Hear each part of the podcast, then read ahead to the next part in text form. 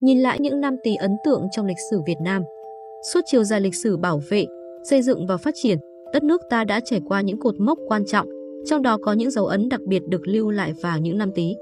Chúng ta cùng điểm lại những năm Tý ấn tượng trong lịch sử Việt Nam tạo nên bước ngoặt lớn cho dân tộc ta. Năm Canh Tý, năm 40, Hai Bà Trưng phất cờ khởi nghĩa.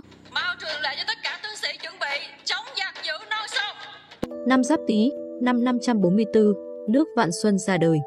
Năm Mậu Tý, năm 1288, kháng chiến chống Nguyên Mông lần thứ ba.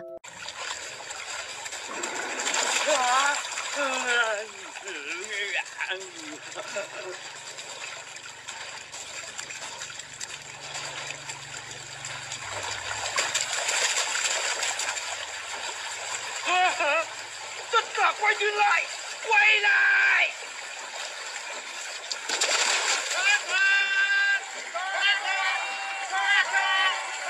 Năm Canh Tý, năm 1960, Chủ tịch Hồ Chí Minh phát động phong trào Tết trồng cây.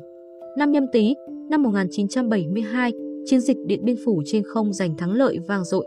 Địch chỉ sử dụng mỗi ngày vài chục lần chiếc máy bay đánh phá vòng ngoài như Hải Phòng, Hòa Bình, Đồng Mỏ, Thái Nguyên.